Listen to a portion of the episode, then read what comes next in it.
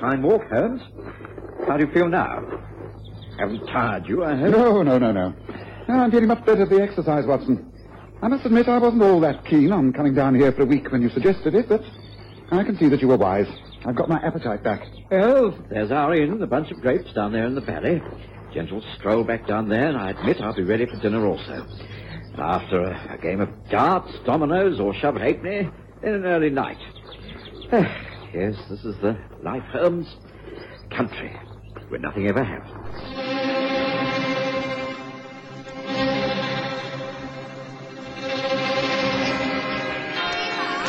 Hey, Aunt Lady, young chestnut.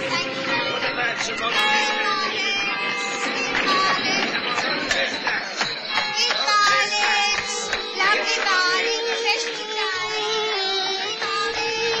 we present the stories of Sherlock Holmes.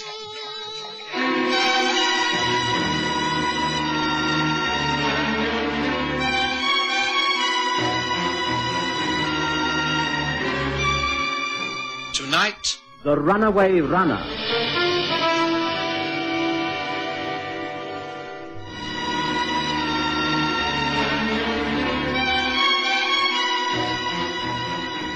Not all the cases I've had the pleasure of reporting for Sherlock Holmes have been born of murder and mayhem. There have been intriguing ones of international importance, and all have had criminal connections. But there are several that stay in my mind for a different reason. They were refreshingly amusing. Of course, we took them seriously at the time, but distance has lent them an old-fashioned enchantment.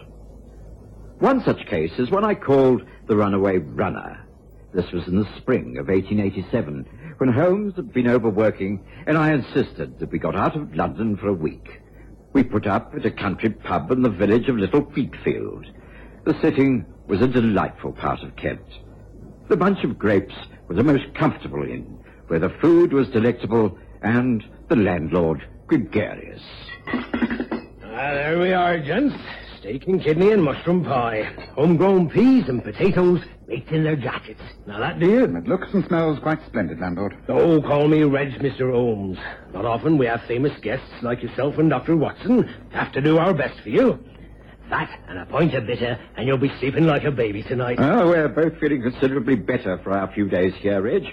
Holmes is looking more of his old self. And as for me, well, I must start watching my weight. You know, you really feed us too well. Nothing like homegrown food. I'll be fetching you some teas and coffee later on. You've been out uh, getting some exercise, have you? Good. Uh, very fine walking district. The scenery is quite beautiful. Um, but uh, speaking of exercise, I notice that you have a sort of cinder track along the back of the stables. What is that used for? Oh, might have known you'd spot that sooner or later. The fact is that the Hawksworth Handicap is about to be held in these parts this weekend. Harry is, you know, local runners from all over Kent. I can tell you he doesn't half draw in the crowds on a Saturday and Sunday afternoon. Yeah, very good for business, eh, Reg? Oh, that it is. Uh, since we've become such good friends, like, I don't mind passing you the tip. The Grapes has got his own man in the race. Lives right here, top floor back. Young Fred Forbes. Frisky Fred, some of the folks calls him. Been in training since the beginning of the year. Of course, we have to keep it a bit uh, secret, like. Uh, why a secret, Reg? The odds, of course. But you mean people bet on these races? Oh, Lord bless you, of course. You'll be surprised the money that passes hands in the Hawksworth handicap. I've got a pretty packet on our Fred, I can tell you. I knows all the other entries, and Fred'll leave 'em standing. But we aren't showing 'em off. There are spies from the Three Bells over in Great Wheatfield who try and catch him at practice. But we're on to that. Fred's got a trainer, John Delaney, an international man. Lots of sprinters in America. Knows what he's doing. Reckons he has our Fred in peak form. So you hope to make some money this weekend? Well, I don't see how we can miss. Look, Mr. Holmes, there's a fellow called Doug Dawson from Great Wheatfield who's running a book. He may be in here later on, in the bar. I think you can get about ten to one on our Fred. How about having a little flutter? Oh, Reg, I'm not a betting man. Oh, come on, Holmes. We're having a few days off. I think it's a splendid idea. I'll, uh, I'll wager a guinea on him if you're sure you'll pull it off, Reg. Oh, easy, no trouble. Look, you'll meet them all and Fred himself in the bar parlour after you've finished your meal. Now, what about it? Oh, very well. I'll be guided by you and Watson. That's a ticket. Now, I'll go and get you your change. And so we looked forward to a light-hearted evening in the bar parlour. It was crowded with locals, and we were soon aware that the pale young man sitting at the bar nursing a mild and bitter was Fred Forbes, the man we were to bet on. He didn't look particularly impressive. In fact, he was decidedly miserable, and the locals were ribbing him about it. Oh, now come on, Fred, pull yourself together. You gotta get things straight. First things first, she ain't important. She is to me. Maud Gosport is everything to me. Fred, you should face facts. Maud's someone else's girl. She told you so herself, didn't she? Yeah, I know, but that's what makes it worse. Who'd she turn you down for, Fred? Oh, she wouldn't say. Just said she loved another, and I don't know who. It doesn't matter who she is. The point is that you mustn't let this depress you. You got a big race on at the weekend. That's the important thing to concentrate on. Sitting there like a lovesick cow doesn't help at all. Think about your running, my boy. I haven't been training you all these months in order to have you go all sloppy. No, Johnny's right, Fred. You must throw off this depression and get on with your Ah, training. that's the truth. Nothing about us. Oh, We've been behind you all the time. Yeah, yeah, I know, but it hasn't anything to do with my running the race. But it has. I know, athletes. The mental attitude is of great importance. Fancy this happening at a time like this. Mind you, it'd be even worse if Maud accepted you and began going out with you. You don't need a woman in your life at a time like this. You need all your strength in your legs. I'll be all right. Of course you will. I've another point, Fred, and forget it. That's right. Oh, and here are my two star guests, Mr. Sherlock Holmes and Dr. Watson. Ah. Come and meet the crowd. Now they drink on the house. Folks, one on the house for Fred and the big race. What do you Never say? done that before. I've Never done that. I'll have a pint. It was a very merry evening. Under the hearty atmosphere, even Fred Forbes cheered up. The bookie from the other village failed to put in an appearance, however, and after Reg had called time gentlemen please for at least 20 minutes, the bar closed and we went to bed. Holmes and I spent the next morning together, once again walking the hills, and it seemed natural enough to join the locals in the bar at lunchtime. Everything to your liking, Reg? How's Fred this morning? Oh, seems a bit more cheerful. He's out with John Delaney, putting in a bit of midday practice on the cinder tracks, then a trot round the back fields. The odds on him at the moment are about uh, 12 to 1. Reckon Sammy Grimes to the Three Bells in Great Wheatfield is a favourite. Ah, but he don't stand a chance. Get a 12 to 1 bet on, Mr. Holmes. Doug Dawson's bound to be in tonight, seeing as how he missed last night. Back here? What are you talking about, John? What's the matter? Fred, he's, he's run out on us. He's just bolted. I looked everywhere. He's gone. No, no, just a minute. What do you mean he's gone? You were out there taking him for a lunchtime practice. Ah. How can you have lost him? Don't make no sense at all. I went out with him, down beyond the clinker run. We were just about to do the trot around the backfields when Fred... Well, he says he's feeling a bit chilly due to the wind picking up. Well, he was sweating a bit, and I, I thought maybe he'd be getting a chill, so I come back to get a jersey for him. Well, he left it on the back doors. And then when I went back to the lane where I left him, he wasn't there by the fence. I've been all over the village. No one's seen him. He must have decided to cut and run. I don't believe it. Fred wouldn't do a thing like that. He did, I He's tell ya. here somewhere. Let's all go looking for him. That's a bloody good idea. Just, uh, just one moment, just one moment, if I might be allowed Hang a on, word. hang on. If you all go trampling around the place, you could destroy any clues as to what has happened. I think that this should be gone about in a more scientific manner, don't you? Mr. Holmes is right. He's used to this sort of problem. Oh, what do you suggest? Oh, we've got to find him. If he's backed off and decided he won't run in the handicap, then I stand to lose a fortune. Mr. Holmes, do you think you can find him? Let us take one step at a time. There may be a perfectly simple explanation to all this. Now, I suggest you all go about your business keeping your eyes and ears open, but your mouths tightly closed. I take it that everyone in here wants Fred to run on Saturday. Well then, it is essential that his disappearance is not made known to the other runners or their sponsors. Otherwise, Fred could well find his name scratched from the race, isn't that so? And so you must remain quiet in the hope that he is found and able to take place in the event. Now, please let us disperse quite quietly. Say nothing of this. Make discreet inquiries, and if you find out anything, report back to Reg here. Otherwise, go about your work and try to appear unconcerned. Now, will you do that? Good. And come, Watson, we have work to do. Oh, Holmes, do you think there's anything in this? I mean, surely it's hardly worth all this fuss. Fred Forbes must turn up very soon. Something can't have happened to him. Not at midday in the heart of the Kentish countryside. Well, one never knows, Watson. Our good landlord is right when he says that quite a lot of money is invested by the local people in this young man. He must have an active opposition who stand to gain from his disappearance. You, you mean he may have been hobbled by someone with loyalty to another runner? Ah, ah, I, I cannot believe there's been foul play. An abduction? Yes, something like that. Ah, look, ah, this is the end of the cinder track, and see. Here in the earth is the impression of footprints. Spikes. Fred was wearing spiked running shoes. Now, one doesn't go for a casual walk around the lanes in those sort of shoes. Now, here's the fence where John Delaney left him, and the spiked footprints continue along here until... Oh, wait, wait.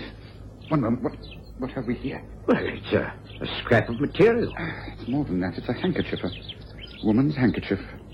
And the initials upon it read M.G. M.G. Maud Gosport. The, the girl Yes. Fred's so in love with. Yes, very likely, Watson, very likely. Yes, I think we must take this as evidence, but even more important is that over here, look at this. Ah, clear signs of a struggle here on the grass on the other side of the gate, and and, and here a, a few drops of blood. I'm afraid, Watson, there has been some form of foul play after all. I was appalled at the idea that there could have been any kind of violence used in the disappearance of Fred Forbes. It seemed so unnecessary. After all, it, it was just a simple village race, and the stakes couldn't have been that high. It simply wasn't worth it. But, as Holmes had said on many an occasion, people do strange things for the smallest of motives. And having got this far, we had to follow up on the clues we had obtained. Holmes insisted that the trail must lead us to Great Wheatfield and to the Three Bells Inn. This we knew was the headquarters of the rival Harriers. It was some miles across the fields, and we were sorely in need of refreshment when we arrived. We were in luck, because it was clear that serving behind the bar was the girl we wished to question. Hey, Maud! Maud Gosport, there's customers waiting. All right, all right. What will you have, Jen? Now, two draft beers, please. Thank you. Oh, righty-ho. You're new round here, aren't you? Oh, just a few days walking in the district, staying over at the Bunch of Grapes in the other village. Oh. How are you? They me there'll be excitement at the weekend when the uh, Hawksworth Handicap takes place. The local folk are actually placing bets, I believe. That's right. Anyone you fancy? Oh, we got our fellow here. Sammy Grimes. He's a favourite. What about Fred Forbes?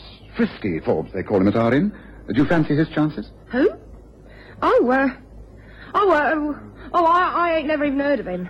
Can't help you. Don't take much notice in these things. It's not sophisticated enough for a girl like me, you understand? Oh, there you are.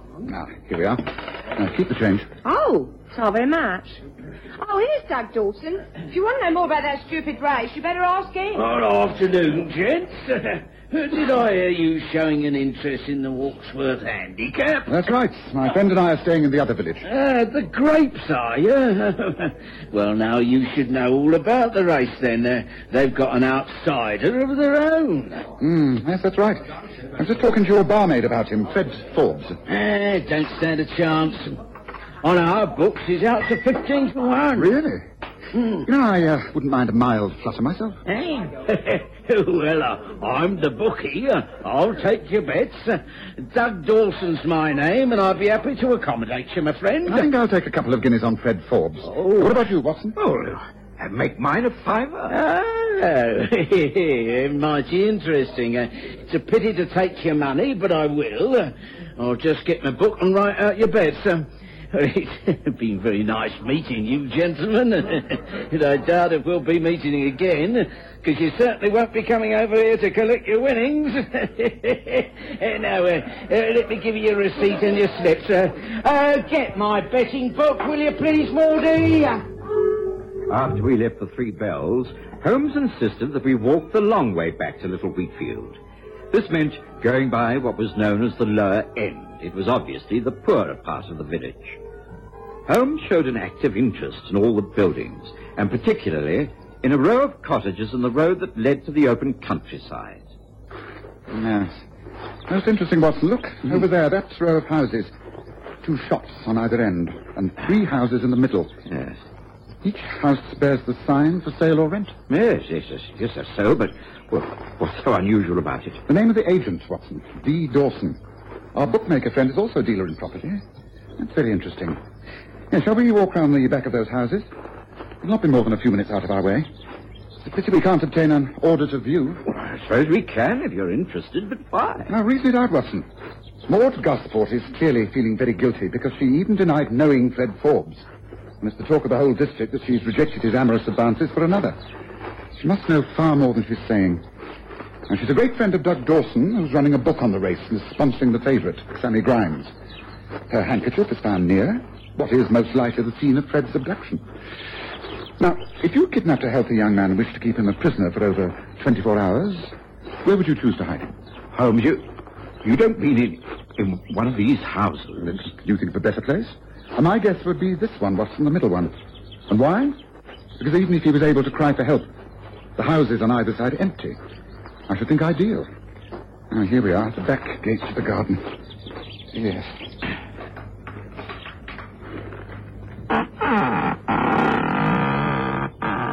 Now, the gate is open.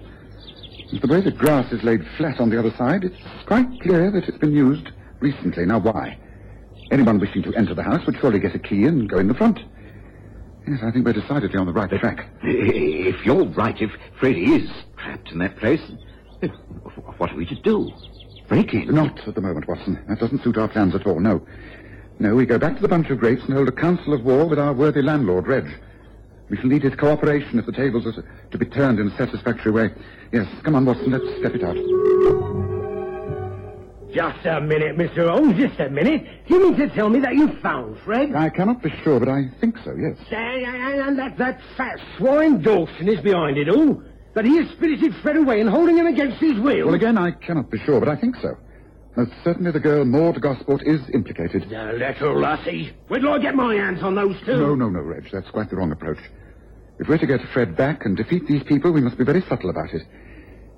Now, to start with, have you got anything like a closed carriage, a pony and trap, horse and cart that, that Watson and I can borrow this evening? Oh, there's an old Landau carriage out in the stables.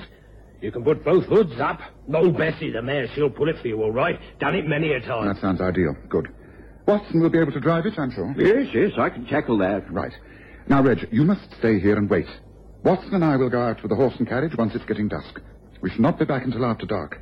But when we return, we hope to have Fred with us. Now, it's most important that no one knows of this. You must not discuss this with anyone.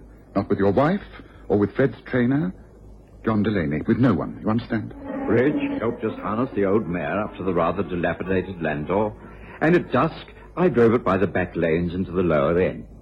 It was easily tethered in the lane at the back of the empty houses, and Holmes and I slipped through the creaking gate and into the back garden of the middle house. Look, Watson. The window on the first floor. There's a faint chink of light showing from the corner of the blind.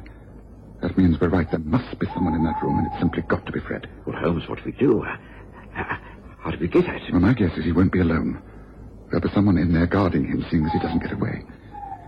Are you ready for a little rough action, Watson? I still have the writing crop, Holmes. I think a straight left might be more effective. Now, stand back. I have a, I have a large rock from that wall. I'm going to toss it through the ground floor window. If that doesn't bring him out, nothing will. Hold on. Here it goes.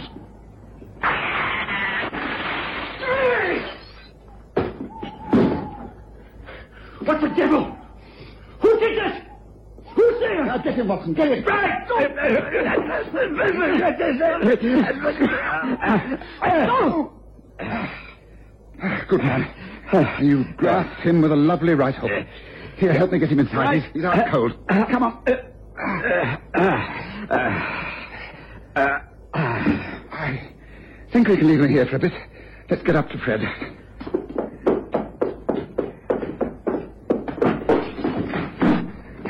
Fred?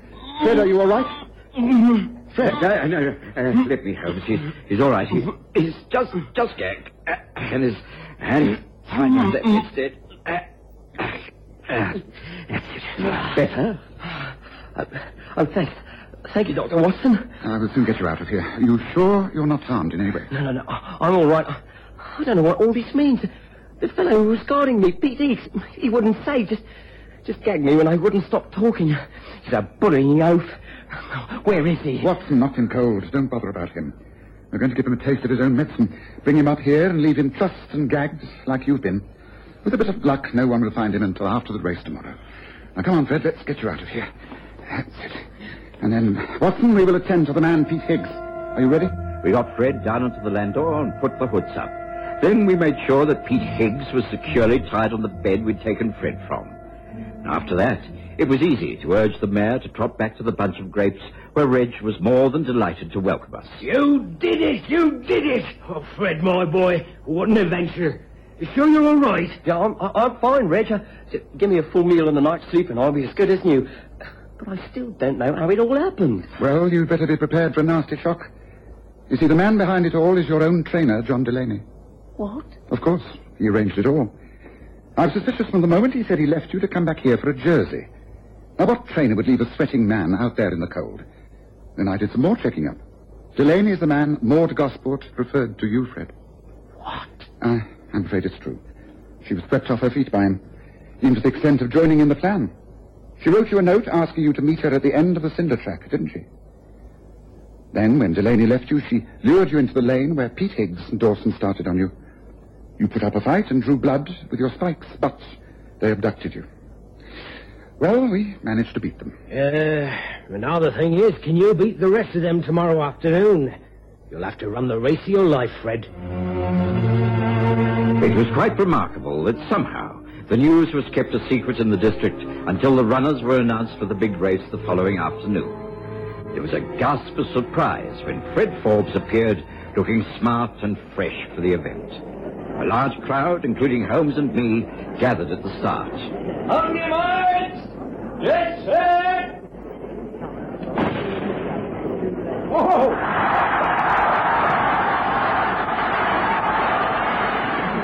There was never any doubt about it. Fred Forbes took off like a flash of lightning and headed the field all the way.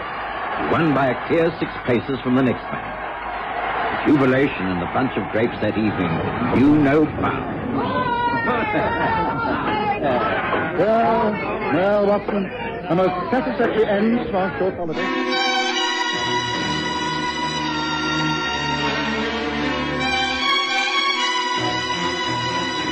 Listen again next Sunday to The Stories of Sherlock Holmes with Graham Armitage's Holmes and Kerry Jordan as Dr. Watson.